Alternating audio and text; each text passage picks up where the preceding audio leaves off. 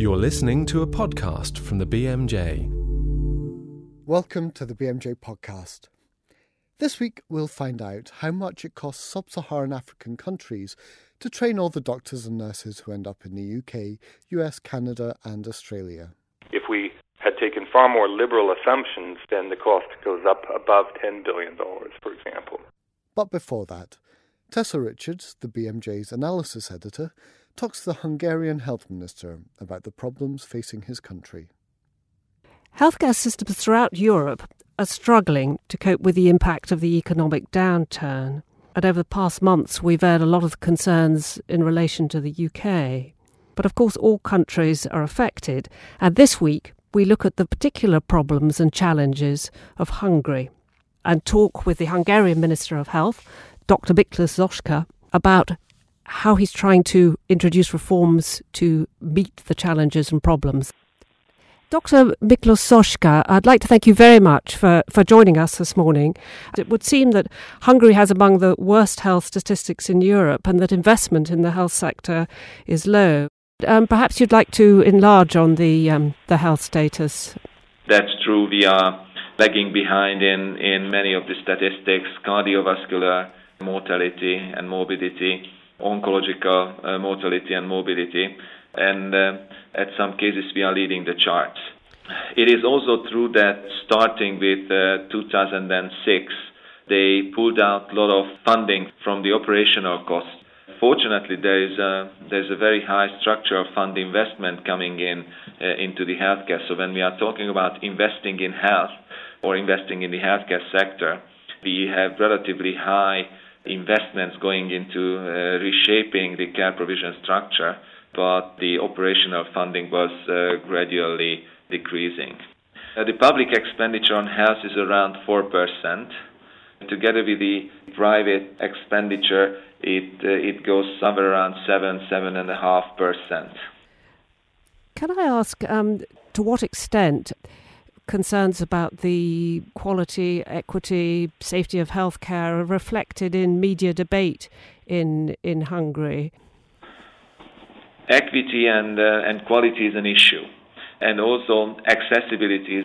Uh, in 2006 and 7, there was a, a, major structural change initiated by the then government, but there was not at all a strategic plan behind uh, those restructurings, so the accessibility to various health services decreased a lot. And we also uh, understand that there is a high geographical uh, inequity in uh, access to care and the citizens are suffering from the lower quality. But I have to tell you that comparing to the NHS, the Hungarians, uh, even though that uh, that in 2006 the GDP percentage of, of the public expenditure for health was 5.5 percent, there were no waiting lists. To access the GP was only the question of the day. So the citizens did not have to wait weeks. So when, when you are looking on uh, accessibility issues and, uh, and the medical outcome of the services, uh, the Hungarian healthcare is quite comparable to many much more expensive health services in Europe. Well, that sounds like a salutary lesson for, for us to learn from Hungary. I wonder if you could give us a little bit more information then about the concerns of patients. One of the things the paper draws out is that uh, patients have to pay quite a lot of out of pocket expenses and informal payments. So the patients have to uh, pay out of pocket at the pharmacies. So out of pocket payments are regular parts of the system when it comes to, let's say, pharmaceuticals or medical devices or dentistry, for example. But uh, above on this, there are various forms of informal payments. One is the sort of gratitude money uh, that the patients pay to the doctors and the nurses and uh, other personnel that they were treated. That has a deep uh, root in the culture because in the 40s, when the communist class system was introduced, they set the health professionals' salaries lower as the, as the working classes. Uh, and unfortunately, in, in times of economic crisis, this is very difficult to change in such magnitude as it is demanded by the professionals. But there are also other forms of informal payments from the pharmaceutical companies paid under the cover of various market research or other research uh, labels directly to physicians and nurses. And there are also informal payments coming from other parts of the medical industry. Yes, in the paper, much focus is put on the, the brain drain of skilled uh, nurses and doctors. And I wonder if you could explain just how bad this is. There's a very strong force field of migration, and for example, two thirds of the senior medical students and the medical residents want to leave. Fortunately, out of this two thirds, only 10% is leaving. But since Hungary joined the EU, we lost 10% of the active medical population. And before the EU accession, the number one target country was the US. But since EU accession, the number one target countries are England and Ireland. Second is uh, the Scandinavian countries. And the third is the German speaking territories plus Netherlands. Is this because of low salaries? The number one factor is salary. Number two is professional opportunities. And then it is a combined uh, phenomenon. Partly they uh, blame the hierarchical nature of the Hungarian uh, healthcare organizations and the lack of teamwork, the uh, lack of professional opportunities, the lack of development opportunities and training opportunities, which are not practical enough. And there is also another factor to blame, and that's the socialization process of the health professionals. Uh, for example, 98% of the graduating medical students want to work in highly specialized healthcare facilities and in big cities. So somehow the medical education misses the point of socializing the uh, medical students to the tasks and to the to the mission of primary care, for example.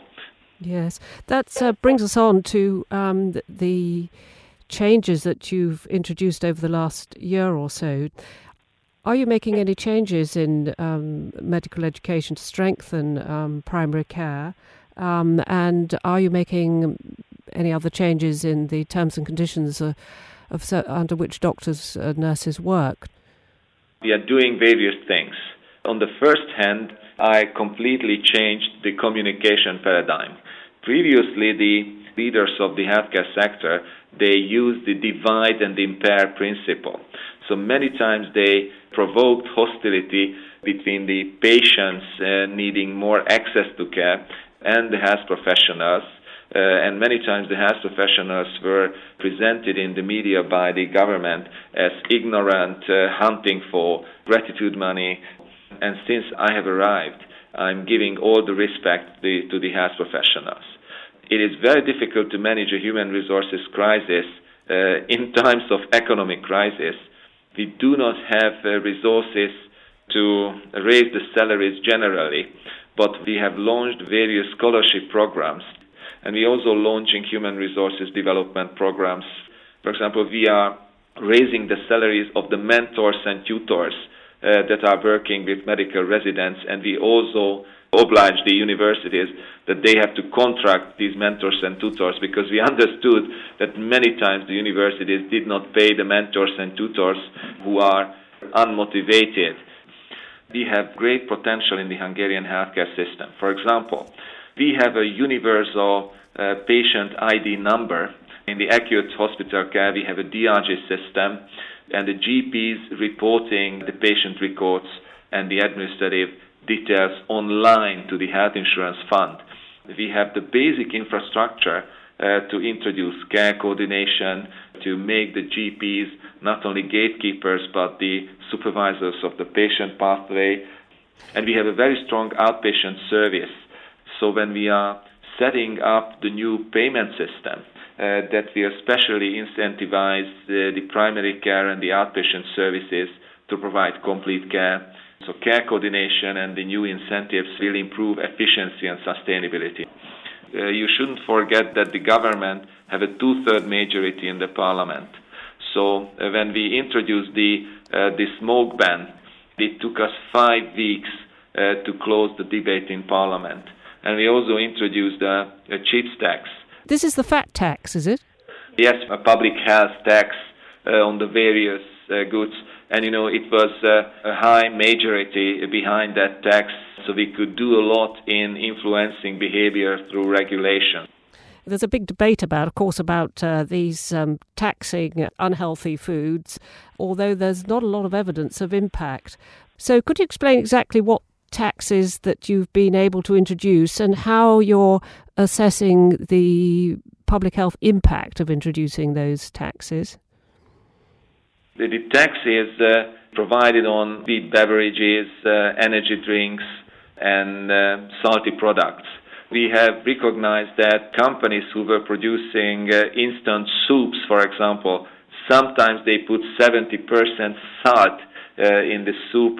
The companies are already changing the formula. There are some preferred products in the in the Hungarian sweet industry, and they are already changing the formulas, putting less sugar and putting less salt uh, in the various products. So we see that regulation is already kicking in, we will be very eager in evaluating the results. This could then be an area um, where Hungary is showing the way to the rest of the European Union. Yeah. Commissioner Dalli, I understand, is, is still on the fence uh, in terms of recommending this across the EU as a whole. We are more than happy to be the guinea pig in that field. We believe that influencing the consumer environment with these taxes uh, is an interesting opportunity. And you know, the Hungarian public health records are so bad uh, that we have to act fast and we have to experiment. This public health tax is earmarked, and I will be able to raise the salaries out of it. Well, that's an extremely important move. Well, it's very good to hear this um, level of optimism in a country which, on the face of it, is, is um, facing peculiarly difficult challenges within Europe we experienced very difficult times in history, and you know I'm really uh, the type that do not want to give in. But the average life ex- expectancy of a person in my chair was 20 months, and I'm just coming to reach that average. One of the issues that I'm I'm very much concerned about is the political sustainability of healthcare reforms. We are changing direction so many times, and this is not only true for Hungary. Uh, when I look on the British uh, examples and the and the ever-changing reforms, uh, there is a question of the political sustainability of reforms. One of the reasons I have a certain optimism is that so far we are managing, uh, despite of the difficult situation and despite of the extremely difficult situation on the human resources front, so far we were able to manage a positive attitude towards the reforms that we initiated because these reforms are targeting real problems. So we, we do not want to be more clever than anybody. We want to give solutions to the problems, and so far it is taken positively by the professionals and by the, by the public. Yes, very good to hear this. Um, I wish you luck uh, with implementing these reforms. Thank you very much. Thank you very much indeed for talking to us. It isn't only within the EU that healthcare worker migration is an issue. The breadth of the problem has led the WHO to create its Global Code of Practice on the international recruitment of health personnel. And a recent paper on BMJ.com attempts to quantify the cost of this to sub Saharan countries in particular. To talk about that, I'm joined on the line by Edward Mills, the Canada Chair of Global Health at the Faculty of Health Science Research at the University of Ottawa. Thanks for taking the time to talk to us, Edward. Thank you for inviting me. Now, what you tried to do was put a sort of financial cost to these countries for the training of these physicians who then um, migrate elsewhere. So, uh, to do that, obviously, you need two things data and uh, a model. So, could you tell us about that? Sure. So one of the reasons that we looked at this is that the Global Code has a recommendation that there be uh, uh, financial assistance to countries that benefit from the immigration of, of physicians uh, to wealthier nations. We looked at uh, nine HIV affected countries in Africa that also had functioning medical schools. And we looked at the number of graduates from those nine countries who were then practicing medicine in Canada, United States, the United Kingdom, and Australia. Mm-hmm. And based on the cost of educating somebody in their source country, in the African country, we were able to estimate lost investment, assuming that the majority of those African countries had paid the majority of the costs of, of the student's education. Uh, we've looked at the lost investment from those countries because the physicians are now practicing in wealthier countries. We were also able to assume the savings to the destination countries, so those wealthier countries, by having physicians that didn't need to go back to medical school. What did you find when you plugged that, that data together? Overall, we found that the African countries, the nine African countries that are worst affected by HIV and also have a functioning medical school, have lost about $2.2 billion worth of investment in medical education. Um, that's with a relatively conservative estimate, whereby we didn't uh, assume very high costs and we also didn't apply much of an interest rate uh, if, if the African countries had simply invested that money. If we had taken far more liberal assumptions, then the cost goes up above $10 billion, for example. We also found that the savings to the four destination countries was very large, with the UK benefiting the most, over $2 billion worth of uh, savings. Mm. But in general, it was about $4.5 billion worth of savings amongst those four countries. When doctors go abroad, they will send some, some money home. Were you able to figure that into your uh, estimations? So when anybody leaves their home country, there is an assumption that they are going to send money back to their home countries. We call this remittances.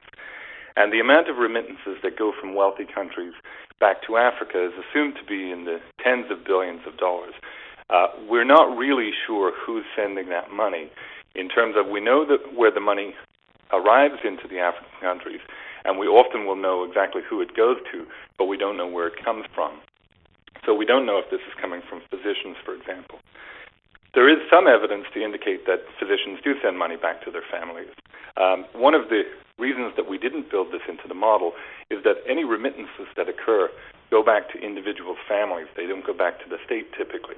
So even though a family may benefit from a physician residing abroad, there's no evidence to suggest that this goes back into the health system. So you're promoting the wealthy maintaining their wealth. Absolutely. So, what now with this? Uh, presuming that we can't stop this migration happening because it's not necessarily about people being poached to wealthier countries. It's about uh, you know there's a range of issues there which which might make people move. So, what do you think um, should be done to to help these sub-Saharan African countries pay for this? Well, that's a very good point. Personally, I think that the age of viewing this as poaching is probably over. Uh, I, I don't see active recruitment of health workers anymore the way that we used to just a few years ago. Uh, we have to look at what the reasons are that people want to be leaving their uh, their home countries and moving to some place that maybe they aren't uh, aren't familiar with, or they're simply seeking a, a better career or better opportunities for their family. So a lot of the time there are a variety of push factors, and in African countries, this may be because they're being paid a low wage, because the work conditions are bad, because there are uh, lack of opportunity for themselves or for their family or safety issues. These are all very valid issues that the African countries need to take into consideration. You know, in a country like Canada or in the UK, we pay physicians a reasonable wage because we we value and recognize their worth. The African countries have to do the same thing uh, in order to maintain them. So there is a new there there needs to be a new framework of looking at the value of physicians in these countries, uh, rather than just assuming that we're going to be able to fill those positions through task shifting or uh, non-physician clinicians, for example. And how about the idea of actually countries like the UK, US, Canada, Australia actually paying cash back to, to some of these countries where, where their physicians come from? Well, I'm not sure that the cash model is a sensible model. These countries, uh, these wealthier countries, are already donating a considerable amount in foreign aid, but it doesn't appear to be directed frequently at education or at medical education.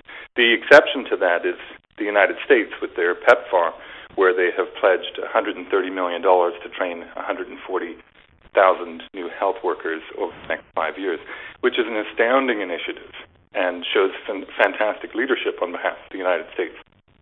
It's something that countries such as the UK and Canada and Australia should be trying to emulate or perhaps be joining.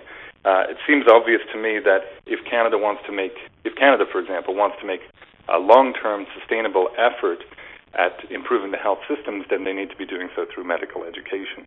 Many of the countries that we've looked at that are that are destination countries, look like Canada, UK, US, Australia, have fantastic medical education systems that have revamped how medical education is done around the world. Um, could we perhaps transport some of that innovation also to Africa? So it's a case there of, of donor countries really uh, gaining from from giving these resources out. Um, Edward, thank you very much for taking the time to talk to us today. Thank you, Duncan. And the research paper with that model and the data is available now online on bmj.com. That's all for this week. Next week, we'll be talking to the editor of The Archers about death rates in Ambridge. Join us then. For more information about this programme and other BMJ Group podcasts, please visit bmj.com.